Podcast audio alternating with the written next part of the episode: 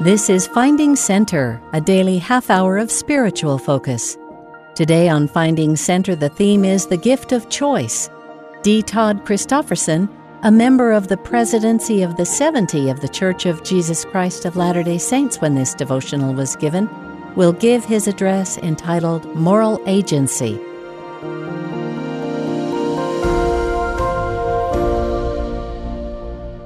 Two years ago in January, President Gordon B. Hinckley spoke to the leaders of the church around the world, both men and women. Commenting on current conditions, he said, No one need tell you that we are living in a very difficult season in the history of the world. I do not know that things were worse in the times of Sodom and Gomorrah. At that season, Abraham bargained with the Lord to save those cities for the sake of the righteous. Notwithstanding his pleas, things were so bad that Jehovah decreed their destruction. They and their wicked inhabitants were annihilated. We see similar conditions today. They prevail all across the world. I think our Father must weep as he looks down upon his wayward sons and daughters. In the church, continued President Hinckley, we are working very hard to stem the tide of this evil, but it is an uphill battle. And we sometimes wonder whether we're making any headway. But we are succeeding in a substantial way. We see so many of our youth who are faithful and true and who look to us for encouragement and direction. It was you President Hinckley thought of when he looked for signs that we might be succeeding as a church in stemming the tide of evil. If, as he said, you look to us for encouragement and direction, I want to offer you some of each. I'd like to talk to you about moral agency and offer some counsel about how you use your agency. In years past, we generally used the term free agency. That's not incorrect, but more recently we've taken note that free agency does not appear as an expression in the scriptures. The scriptures talk of our being free to choose and free to act for ourselves and of our obligation to do many things of our own free will. But the word agency appears either by itself or with the modifier moral, as in Doctrine and Covenants, section 101, verse 78, that every man may act in doctrine and principle according to the moral agency which I have given unto him, that every man might be accountable for his own sins in the day of judgment.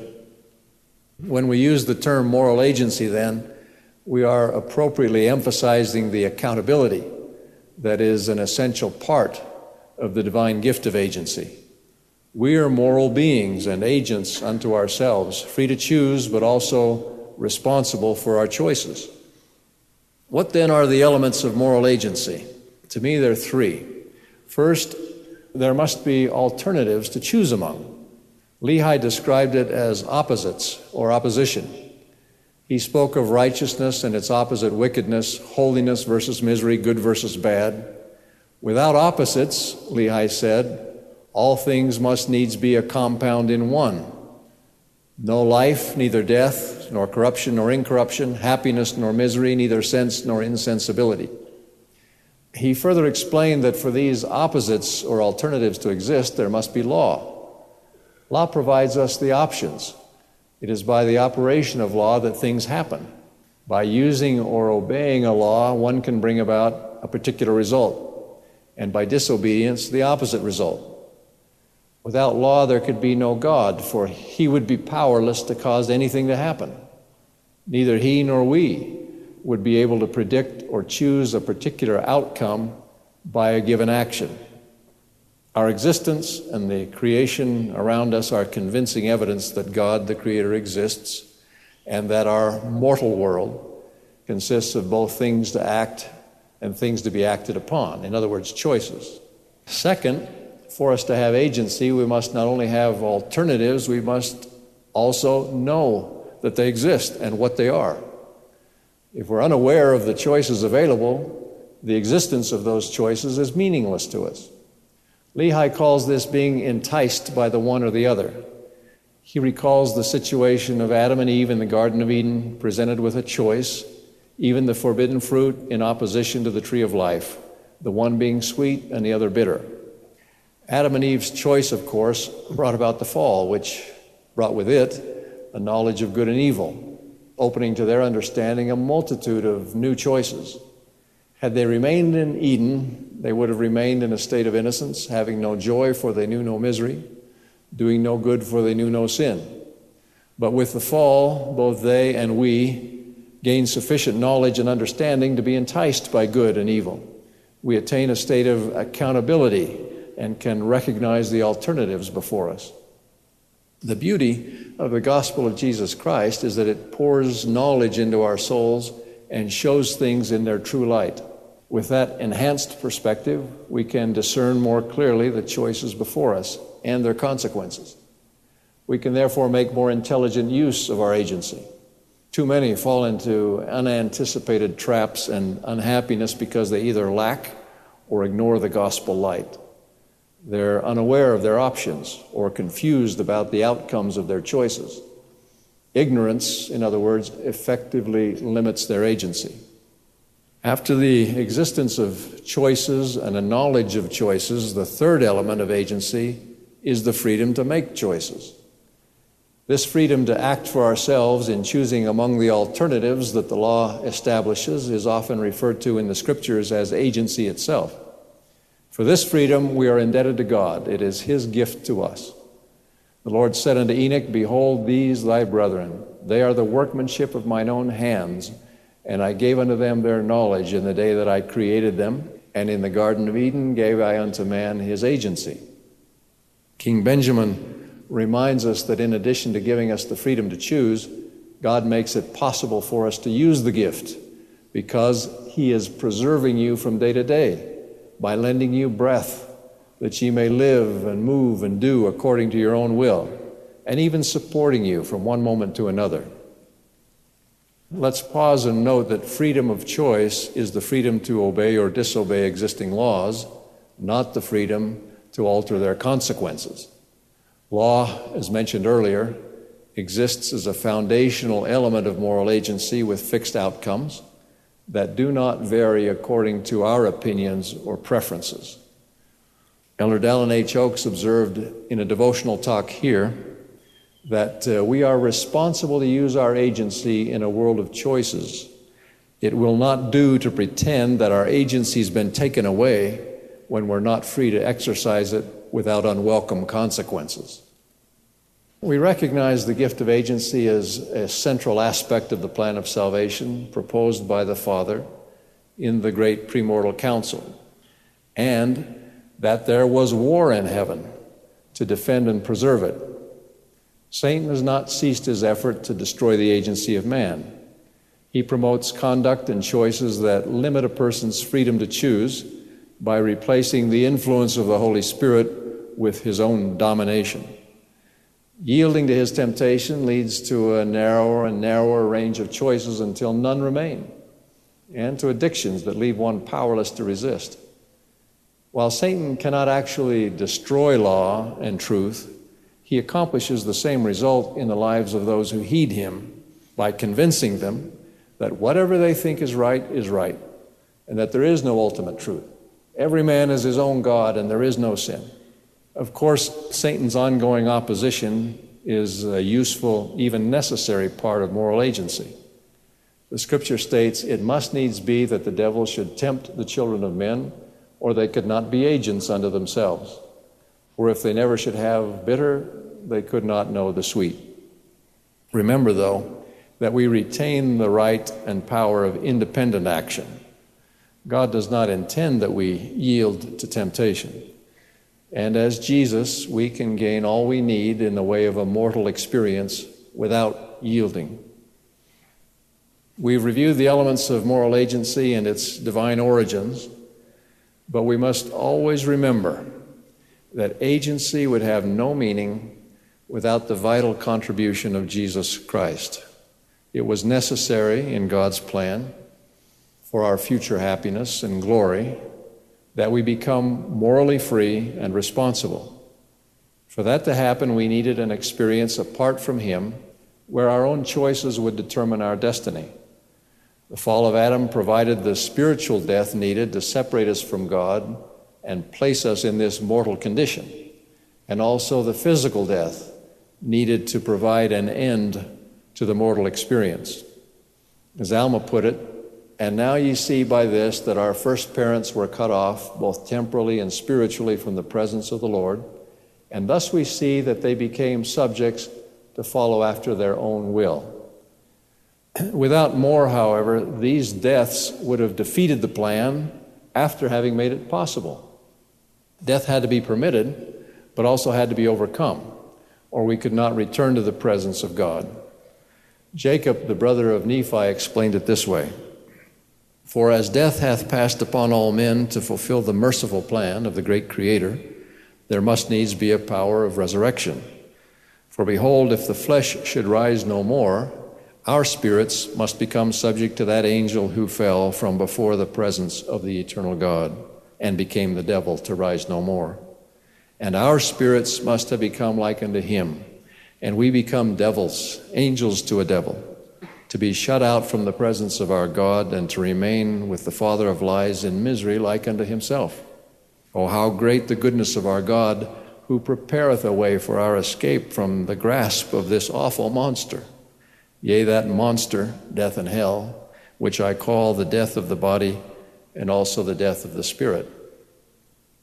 Thus, if our separation from God and our physical death were permanent, moral agency would mean nothing. Yes, we'd be free to choose and make choices, but what would be the point? The end result would always be the same, no matter what our actions death, with no hope of resurrection, no hope of heaven good or bad as we might choose to be, we would all end up, in Jacob's words, devils, angels to a devil. With resurrection through Jesus Christ, the fall can achieve its essential purpose without becoming a permanent death sentence. The grave must deliver up its captive bodies, hell must deliver up its captive spirits, and the paradise of God must deliver up the spirits of the righteous so that the spirit and the body is restored to itself again, and all men become incorruptible and immortal. And they are living souls, having a perfect knowledge like unto us in the flesh, save it be that our knowledge shall be perfect. But there was one more thing that Christ needed to accomplish in order that moral agency could have a positive potential. Just as death would doom us and render our agency meaningless but for the redemption of Christ, even so, without His grace, our bad choices or sins would leave us forever lost. There would be no way of fully recovering from our mistakes. And being unclean, we could never live again in the presence of the man of holiness. We cannot look to the law to save us when we have broken the law. We need a Savior, a mediator who can overcome the effects of our sins and errors so that they are not necessarily fatal. It is because of the atonement of Christ that we can recover from bad choices and be justified under the law as if we had not sinned.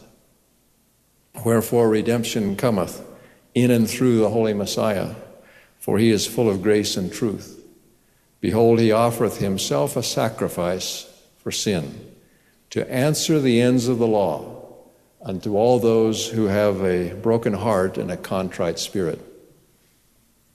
Professor C. Terry Warner states human agency was purchased with the price of Christ's suffering. This means that to those who blame God for allowing human suffering, Latter day Saints can respond that suffering is less important than the gift of agency upon which everything else depends, and that none of us has paid a greater price for this gift than Christ. The Savior's use of moral agency during his ministry and lifetime is an instructive example for us. At one point in his teaching, he revealed the principle that guided his choices He that sent me is with me. The Father hath not left me alone, for I do always those things that please him. I believe that much of the Lord's power is attributable to the fact that he never wavered in that determination. He had a clear, consistent direction. Whatever the Father desired, Jesus chose to do. John reports the following response to Jesus' statement that he did always those things that pleased the Father. As he spake these words, many believed on him. Then said Jesus to those Jews which believed on him, If ye continue in my word, then are ye my disciples indeed, and ye shall know the truth, and the truth shall make you free. So, being Jesus' obedient disciple, as he is the Father's obedient disciple, leads to truth and freedom. Then he added, If the Son therefore shall make you free, ye shall be free indeed. To the secular world, it seems a paradox that greater submission to God would yield greater freedom.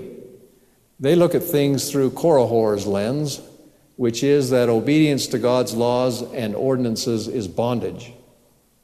So, how do obedience and truth make us free? You can easily think of some practical ways in which truth gives us the ability to do things we otherwise could not do or to avoid disasters we otherwise might suffer. I was interested to read recently of a young English girl who learned in school about the characteristics of water along a shoreline that signal the approach of a tsunami. A few weeks later, on vacation with her family in Thailand, she observed those very phenomena and insistently warned her parents and the people around her. They escaped to higher ground just in time when the December 26, 2004 tsunami hit South Asia. More than 100 people owe their lives to that girl's knowledge of certain truths of the natural world. But the Lord's statement that the truth will make us free has broader significance. Truth, he tells us, is a knowledge of things as they are, as they were, and as they are to come. Possession of this knowledge of things past, present, and future is a critical element of God's glory. The glory of God is intelligence, or in other words, light and truth. Does anyone doubt that as a consequence of possessing all light and truth, God possesses ultimate freedom to be and to do. Likewise, as our understanding of gospel doctrine and principles grows, our agency expands.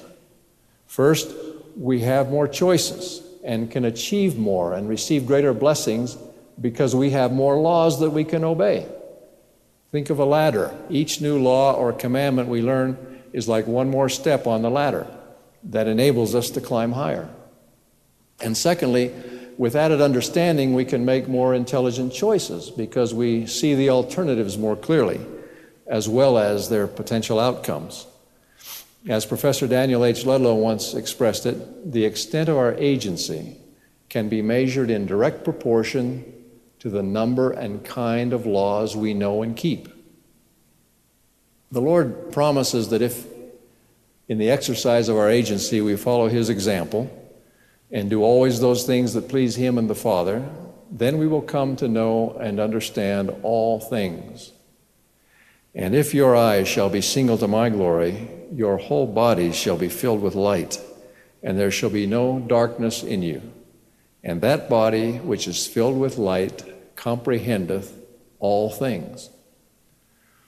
These are magnificent promises to be filled with light and truth, to comprehend all things to be glorified in truth and know all things, to come even to the Father.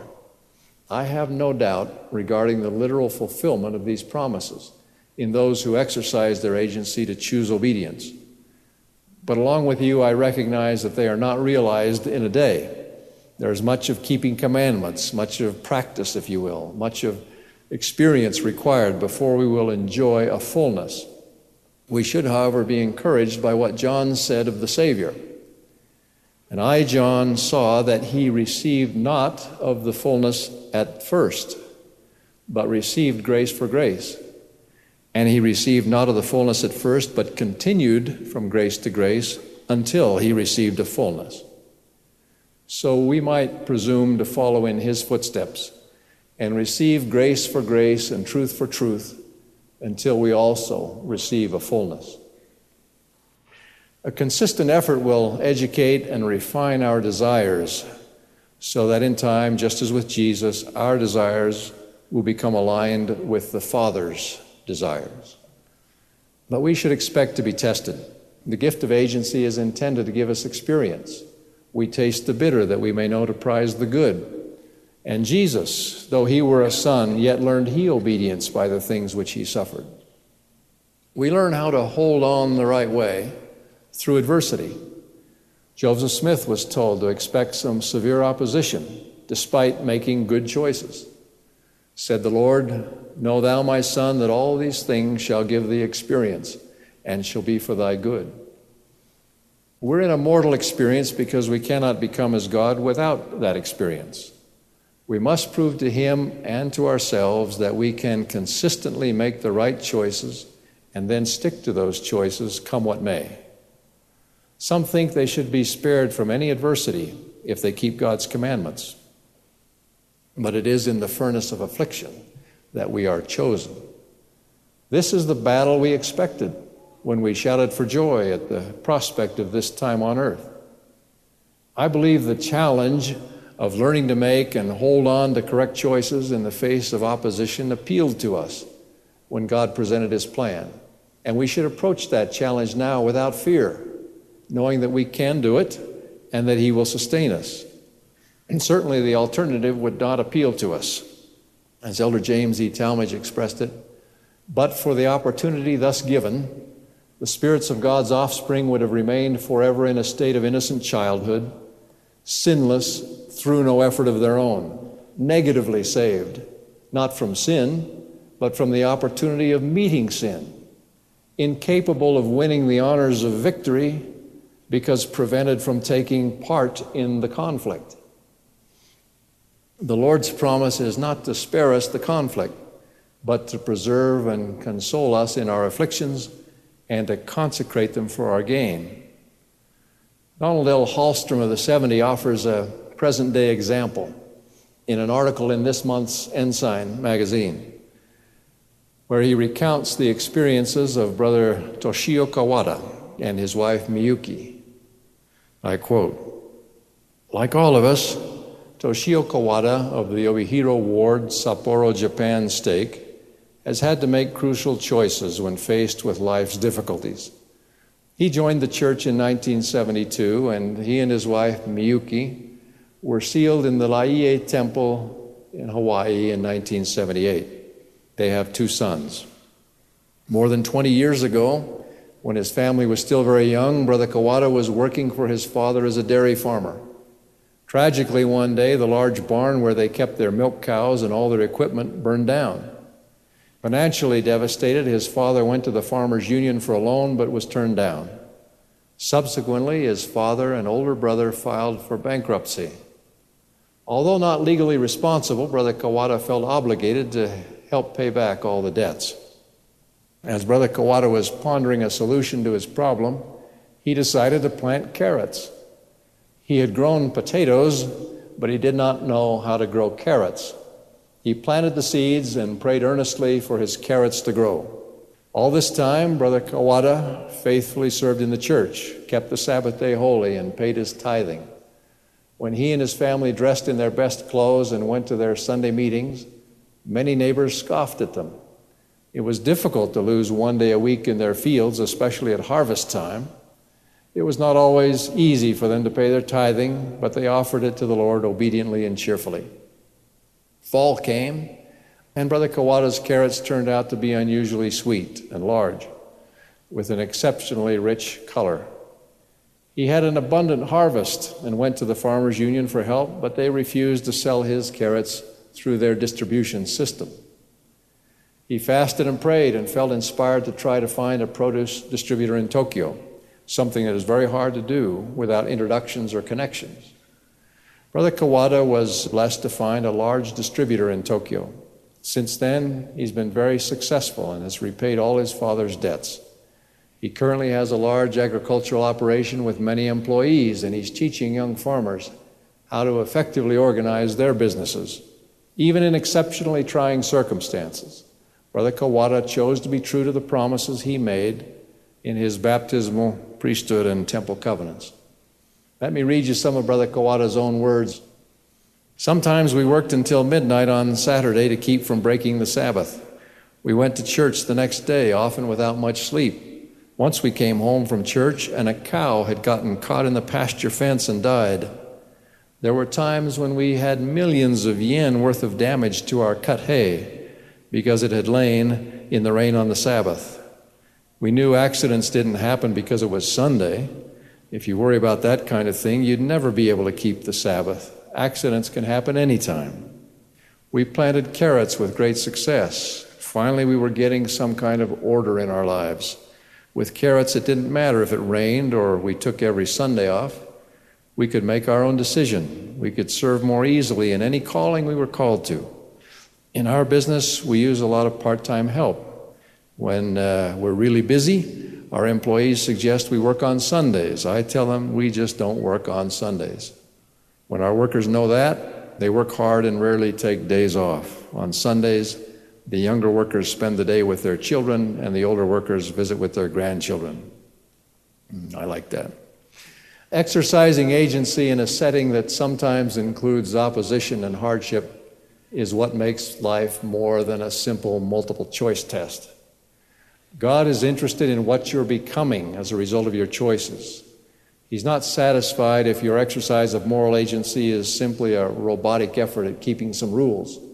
Your Savior wants you to become something, not just do some things. He's endeavoring to make you independently strong, more able to act for yourself than perhaps those of any prior generation. You must be able to be righteous even when He withdraws His Spirit, or as Brigham Young said, even in the dark. Using your agency to choose His will and not slackening even when the going gets hard will not make you God's puppet it will make you like Him. God gave you agency, and Jesus showed you how to use it so that eventually you could learn what they know, do what they do, and be what they are. Remember that with His gift to you of moral agency, your Heavenly Father has graciously provided help in exercising that agency in a way that will yield precious, positive fruit in your life here and hereafter. Among other resources, you have the scriptures, parents, mentors that love you, the voice of prophets and apostles living among you, the fullness of the gospel of Jesus Christ, the covenants and ordinances of the priesthood and the temple, the gift of the Holy Ghost, and the church of Jesus Christ of Latter day Saints. Draw upon these resources constantly to guide your choices, to do always those things that please God. With President Hinckley, I express my confidence in you. I thank God for you. I thank God for the gift of moral agency. I thank Him for the gift of His Son, whose life and sacrifice animate that moral agency. I testify that Jesus Christ has redeemed us from the fall, that He lives, and that through Him we are free to choose liberty and eternal life. In the name of Jesus Christ, amen. You've been listening to Finding Center. Join us every weekday for a half hour of inspiration and spiritual focus. Today's theme was the gift of choice. D. Todd Christofferson gave his message entitled Moral Agency. Speeches on Finding Center are often edited for broadcast. Find links to the full talks and access the rest of our Finding Center episodes on the free BYU radio app, available wherever you get your apps.